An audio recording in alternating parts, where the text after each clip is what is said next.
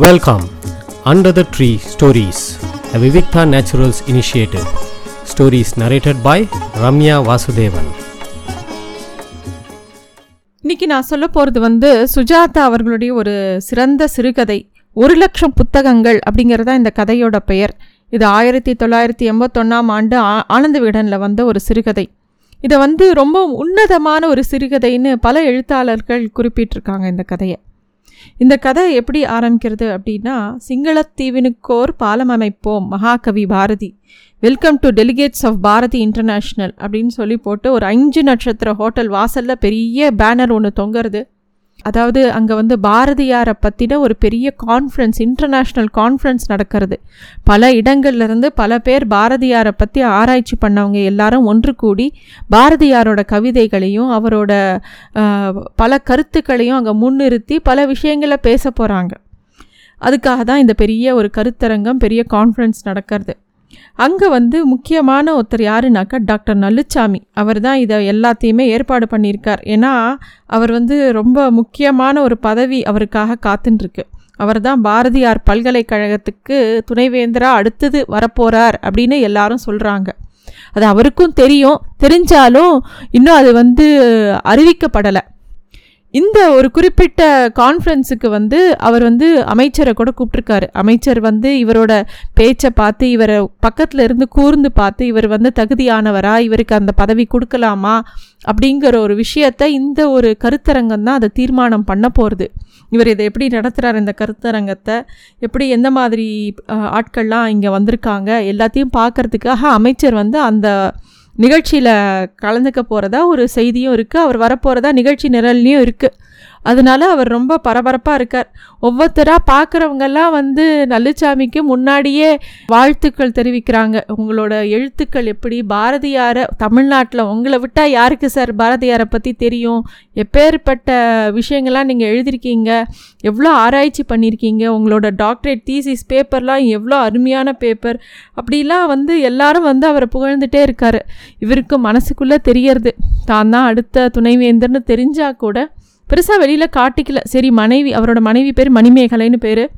அவங்களும் ஒரு டாக்டரேட். அவங்கக்கிட்ட எப்படியாவது சொல்லணும் அப்படின்னு யோசிச்சிட்டுருக்கார் இந்த ஒரு கருத்தரங்கத்துக்கு அவர் மனைவியால் வர முடியல. அவர் மட்டும் தனியாக வந்திருக்கார். எப்பயுமே அவர் மனைவி இல்லாமல் எங்கேயும் போனதில்லை. ஆனால் இந்த இதுக்கு வந்திருக்கார். இந்த கான்ஃபரன்ஸ்லாம் நடக்கிற இடத்துலையே ஹோட்டலோட ரூம்ஸும் அவங்களுக்கு கொடுத்துருப்பாங்க முக்கியப்பட்டவங்களுக்குலாம் அதனால் இந்த நல்லசாமி கொஞ்சம் ரெஃப்ரெஷ் பண்ணிக்கலாம். மத்தியான செஷனில் தான் இவர் பேச போகிறாரு அப்போ வந்து அமைச்சர் வேற வரப்போகிறாரு அப்படி ஏதோ யோசனை இல்லை. ஒவ்வொருத்தராக அவங்கள அவரை வந்து மீட் பண்ணாங்க. கேத்தரின் ஒத்தி பேசுகிறா ரஷ்ய நாட்டிலேருந்து வந்திருக்கேன். நான் வந்து தமிழ் ஆராய்ச்சி பண்ணுறேன் எனக்கு வந்து பேச தெரியாது. ஆனால் எனக்கு புரிஞ்சிக்க தெரியும்னு ஏதோ பேசுகிறாவ பெருமாள்னு ஒருத்தர் வந்து நீங்கள் தான் அடுத்து இதாமே. எனக்கு நான் வந்து ஒரு இடத்துல இருக்கேன் சார். நீங்கள் மட்டும் துணைவேந்தராக இருந்தேன்னா என்னை அந்த நார்த்துலேருந்து கொஞ்சம் சவுத்துக்கு என்னை ட்ரான்ஸ்ஃபர் பண்ணிவிடுங்க அப்படின்னு ஒருத்தர் வந்து கோரிக்கை வைக்கிறாரு. எல்லா விஷயத்தையும் இவர் வந்து புன்னகையோட அக்செப்ட் பண்ணிக்கிறார். எதுவுக்கும் கருத்து சொல்லலை. அப்போ அவர் ரூம்குள்ளே போகும்போது பெண் ரிசப்ஷனிஸ்ட் சொல்கிறா இந்த மாதிரி சார் உங்களுக்கு ஒரு மெசேஜ் வந்திருக்கு.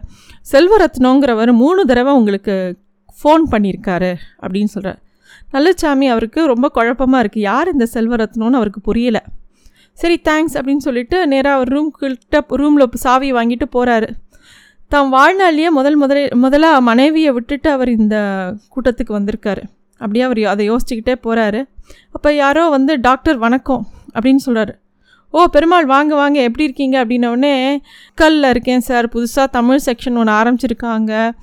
நீங்கள் வந்து எனக்கு அங்கே வந்து சாப்பாடு கிடை சரியாக கிடைக்க மாட்டேங்குது. சப்பாத்தி சாப்பிட்டு சாப்பிட்டு போர் அடிக்குது சார்.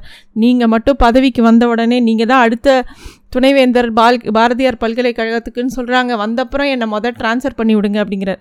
இவர் சிரிச்சுக்கிறார். பார்க்கலாம்ப்பா மொதல் வரட்டும் அப்படின்னு சொல்லிட்டு அவர் ரூம்குள்ளே போய் சாவியை த போட்டு கதவை திறக்கலான்னு ரூம் கிட்ட போகிறாரு போகும்போது அவரோட அறை வாசலில் ஒருத்தர் நின்றுட்டுருக்கான் அவன் வந்து வணக்கம் ஐயா அப்படின்னு கூப்பிட்றான் சொல்கிறான் அதை பார்த்த உடனே இவர் வந்து வணக்கம் நீங்கள் அப்படின்னு சொல்லிட்டு யோசிக்கிறார். அந்த பையனை பார்த்தா ஒரு இருபத்தஞ்சி வயசு இருக்கலாம். ஒரு ஒல்லியாக இருக்கான். அவன் கண்கள் வந்து ரொம்ப உக்ரமாக இருக்குது அவன் கையில் ஒரு பை மாட்டியிருந்தான். அதில் வந்து அந்த விழாவோட சிறப்பு மலர் எந்த ஒரு கான்ஃபரன்ஸ் நடத்தினாலும் ஒரு சிறப்பு மலர் போடுவாங்க இல்லையா? அந்த சிறப்பு மலர் வந்து அவரோட பையில் இருக்குது அதை பார்த்துட்டு வாங்க அப்படின்னோடனே என்னை யாருன்னு தெரியலீங்களா? அப்படின்னு கேட்குறான் எங்கேயோ பார்த்துருக்கோமே இவனை சிங்களத்தில் பார்த்துருக்கோமே அப்படின்னு யோசிக்கிறார். நீங்கள் தான் நான் செல்வரத்னம்? அப்படின்னு இவர் கேட்கவும் ஐயாவுக்கு நினைப்புண்டு யாழ்ப்பாணத்தில் சந்திச்சிருக்கோம். அப்போது முழுவதும் உங்களுக்கு ஞாபகம் வந்துட்டது இவன் வீட்டில் யாழ்ப்பாண உலக தமிழ் மாநாட்டின் போது டாக்டர் ரெண்டு நாள் தங்கியிருக்கிறார். அது அப்போ வந்து இவருக்கு இப்போ தான் ஞாபகம் யாழ்ப்பாணத்தில் வந்து தமிழ் மாநாடு நடக்கும்போது ரெண்டு நாள் அவர் அவங்க வீட்டில் தங்கியிருந்தாங்க. அந்த இ- இலங்கை தமிழே ரொம்ப அழகாக இருக்கும். அந்த பையன் அதே அந்த லாங்குவேஜ்லேயே பேசுகிறான் சும்மா தானாக்கும். இடைசுகம் விசாரிச்சுட்டு கொண்டு போவது மெண்டு வந்தேனாக்கும் அப்படின்னு அவன் பேசுகிறான் அவனோட மொழியில் பேசுகிறது வந்து இவருக்கு வந்து தமிழ்லேயே மொழிபெயர்த்துக்க வேண்டியிருக்கு. தமிழையே தமிழை மொழிபெயர்த்திருக்க வேண்டியிருக்கு. ஏன்னா அவங்க பேசுகிற தமிழ் அவ்வளோ அழகாக இருக்கும். நம்ம வழக்கு தமிழில் அந்த மாதிரி சொற்களை நம்ம பிரயோகம் பண்ணுறது கிடையாது. அவர் வந்து அப்படியே போயிட்டு வா எப்படிப்பா இருக்க? எல்லாரும் சௌக்கியமா? அப்படின்னு சொல்லிட்டு பேசுகிறாங்க பேசிட்டு அவனை ரூம்குள்ளே கூட்டிகிட்டு போகிறாங்க இப்போ தான் அவருக்கு முழுசாக ஞாபகம் வருது.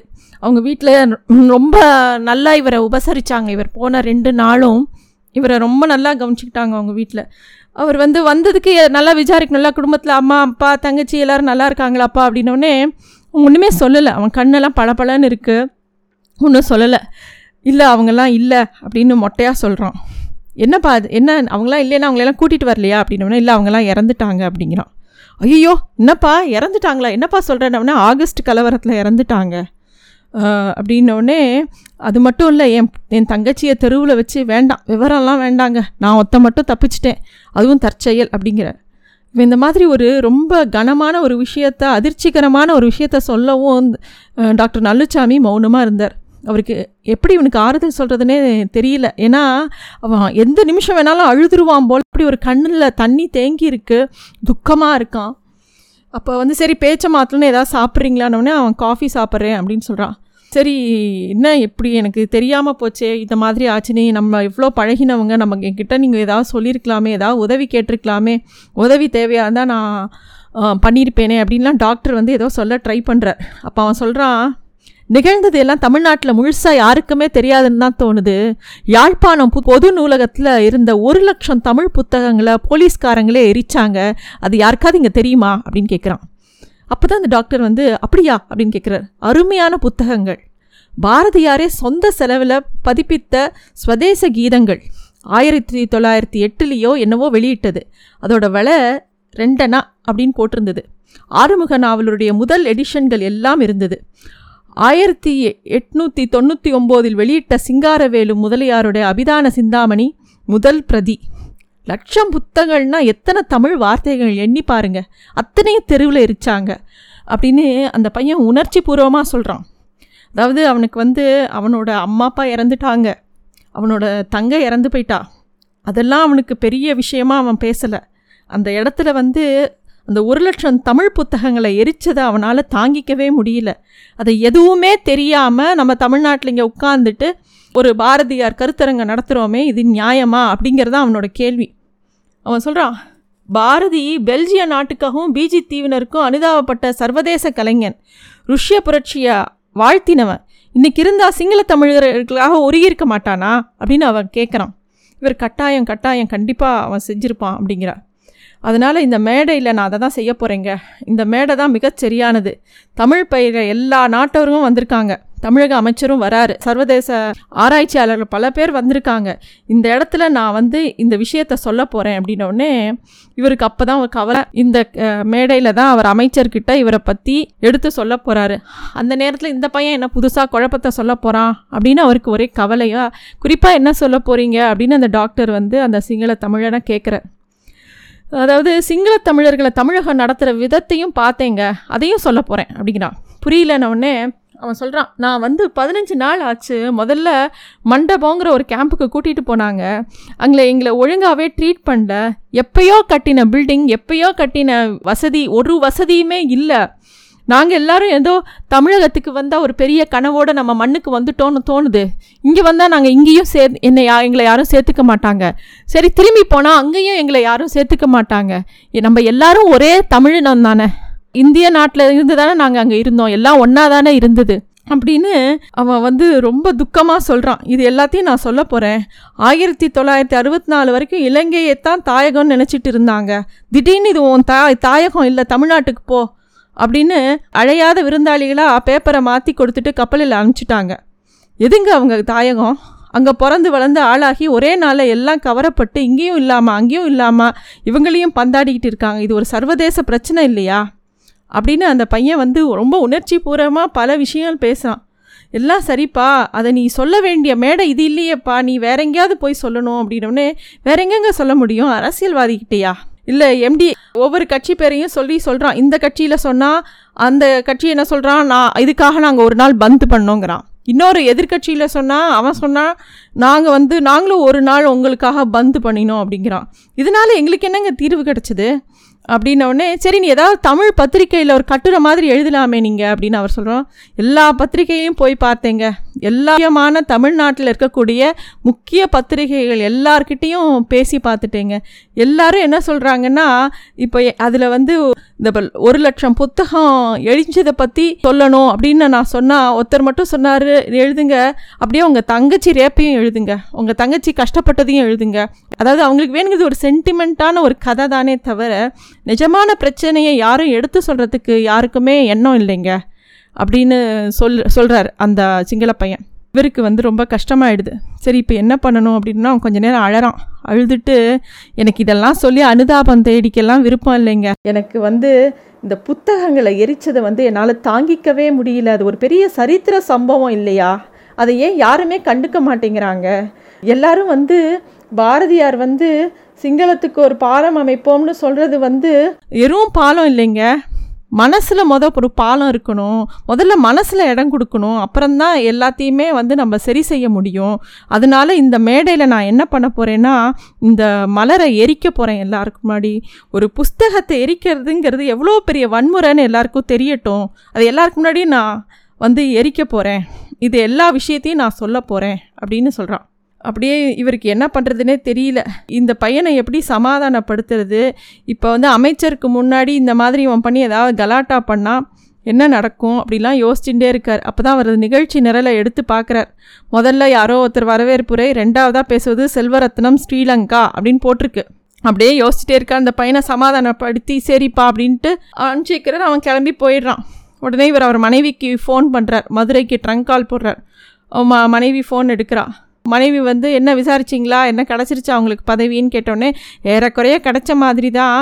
செக்ரட்டரியேட்லேயே விசாரிச்சுட்டேன். அமைச்சர் கையெழுத்து ஒன்று தான் பாக்கியாம் அப்போ இனிப்பு செஞ்சிட வேண்டிதான் அப்படின்னு அவங்க மனைவி சிரிக்கிறாங்க. இல்லை அதில் ஒரு சின்ன சிக்கல் அப்படின்னு சொல்கிறார் இவர். என்னென்னொடனே இல்லை இந்த கூட்டத்தில் அமைச்சர் வராரு. எனக்கு முன்னால் ஒரு சிலோன்காரன் பேசுகிறதா இருக்குது நம்ம யாழ்ப்பாணத்தில் உலக தமிழ் மாநாட்டில் செஞ்சுருக்கோம் அவன் பேசுகிறான் சரி பேசட்டுமே உங்களுக்கு என்ன? நீங்கள் பாட்டுக்கு அடுத்தது நீங்கள் நல்லா பேசுங்க அப்படின்னு அவன் சொல்கிறான் இல்லை அவன் வந்து இந்த சமீபத்தில் நடந்த ஆகஸ்ட் கழகத்தில் ரொம்ப வெறுப்பில் இருக்கான் நிறையா இழந்திருக்கான். அதனால் கிட்டத்தட்ட அதுக்கு தீவிரவாதி கிறுக்கு போய் பிடிச்ச பய மாதிரி இருக்கான் அப்படின்னோடனே என்ன செய்ய போகிறான்னொடனே யாழ்ப்பாணத்தில் லட்சம் புத்தகங்களை எரிச்சாங்களாம். அதுக்கு பதிலாக மேடையில் வந்து விழாமலரை எரித்து காட்ட போகிறேங்கிறான் கேட்குறதுக்கே ரொம்ப விரசமாக இருக்குது என்ன பண்ண போகிறேன்னே தெரியல. அப்படின்னோடனே அவள் வந்து சொல்கிறா சரி நீங்கள் கவலைப்படாதீங்க எல்லாம் நான் பார்த்துக்கிறேன் அப்படிங்கிறா. இவருக்கு தெரியும் அவர் மனைவி ஏதாவது நினைச்சானா அவள் எப்படி வேணாலும் என்ன வேணால் பண்ணுவான்னு. ஏன்னா அவர் இந்த அளவுக்கு ஒரு துணை வேந்தராக வர அளவுக்கு கொண்டு வந்ததே அவள் தான். அவளுக்கு எல்லா விஷயங்களும் தெரியும். அவர் மனைவியை பற்றி அவர் யோசிக்கிறார். இப்போதே அவள் விரல்கள் தொலைபேசியில் செயல்பட்டு கொண்டிருக்கும். அவள் சக்தி. வாழ்வு பெருக்கும் மதியே சக்தி. மாநிலம் காக்கும் மதியே சக்தி. தாழ்வு தடுக்கும் சதிரே சக்தி. சஞ்சலம் நீக்கும் தவமே சக்தி. அப்படின்னு சொல்லிட்டு அவர் அப்படியே யோசிச்சுட்டே இருக்கார். ரெண்டு மணிக்கு கூட்டம் தொடங்குறது எதிரே ஹால் ஃபுல்லாக நிரம்பியிருக்கு. எல்லா நாட்டவர்களும் உட்காந்துருக்காங்க எல்லாரும் வந்து இந்த மாநாட்டுக்கு வந்தவங்க அத்தனை பேரும் உட்காந்துருக்காங்க ஒரு வாழ்த்து தமிழ்தாய் வாழ்த்து பாடுறாங்க. அதெல்லாம் முடிஞ்சவுடனே யாரோ பேசுகிறாங்க பேசி முடிஞ்சவுடனே தலைவர் அவர்களே உலகெங்கும் வந்திருக்கும் தங்கும் தமிழர்களே அப்படின்னு யாரோ பேசி அப்படியே ஒரு அமைச்சர் அங்கே வரத்துக்கு உண்டான எல்லா ஏற்பாடுகளும் நடந்துக்கிட்டே இருக்குது அப்படியே பார்த்துட்டே இருக்கும்போது திடீர்னு ஒரு போலீஸ்காரர் வரார் போலீஸ் வந்து கையில் ஏதோ ஒரு சீட்டு கொடுக்குறாரு இவருக்கு. இவர் வந்து காமிக்கிறார். அந்த அந்த பையன் உட்காந்துருக்கிற இடத்த காமிச்ச உடனே அந்த போலீஸ்கார் நேராக அந்த பையன்கிட்ட போய் ஏதோ காதில் வந்து ஏதோ சொல்கிறார் சொன்ன உடனே அந்த செல்வரத்னங்கிற பையன் கலவரமாகி அந்த போலீஸ்காரனோட எழுந்து போகிறார் அதை பார்த்தவொடனே இவருக்கு மனசில் தோணுது நம்ம மனைவி மணிமேகலை மணிமேகலை தான் ஒரு மணி நேரத்தை சாதிச்சிட்டாலே அப்படின்னு சொல்லி அவர் மனசுக்குள்ளே ஒரே சிரிப்பு வருது புன்னகை பூக்கிறது. அடுத்த பேசவிருக்கிற ஸ்ரீலங்காவை சேர்ந்த திரு செல்வரத்னம் அவர்களை மேடையில் காணாததால் சோவியத் நாட்டை சேர்ந்த காத்ரினா ஜவானாவை அழைக்கிறேன் அப்படின்னு சொல்லி அடுத்த ஆளை பேச கூப்பிட்றாங்க அந்த செல்வரத்னங்கிற பையனை போலீஸ் கூட்டிகிட்டு போயிடுறாங்க. தினமணி நாளிதழில் மறுதினம் செய்தி வந்திருந்தது. தினமணி நாளிதழில் மறுதினம் செய்தி வந்திருந்தது. டாக்டர் நல்லுச்சாமி தன் தலைமை உரையின் போது சிங்களத்தீவினுக்கோர் பாலம் அமைப்போம் என்று பாரதி சொன்னது கான்கிரீட் பாலத்தை அல்ல மணப்பாலத்தை என்றார். அமைச்சர் தன் உரையில் உள்ள புதிதாக துவக்கப் போகும் பாரதி பல்கலைக்கழகத்துக்கு டாக்டர் நல்லுச்சாமி துணைவேந்தராக தேர்ந்தெடுக்கப்பட்டிருக்கிற செய்தியை அறிவித்தார். செல்வரத்னத்தின் விசா ரத்து செய்யப்பட்டு இருபத்தி நான்கு மணி நேரத்துக்குள் தாய்நாடு திரும்பி செல்லும்படி கட்டளையிடப்பட்ட செய்தி நாளிதழ்கள் எதிலும் வரவில்லை. நன்றி. Thanks for listening to Stories Under the Tree, a Vivikta Naturals initiative.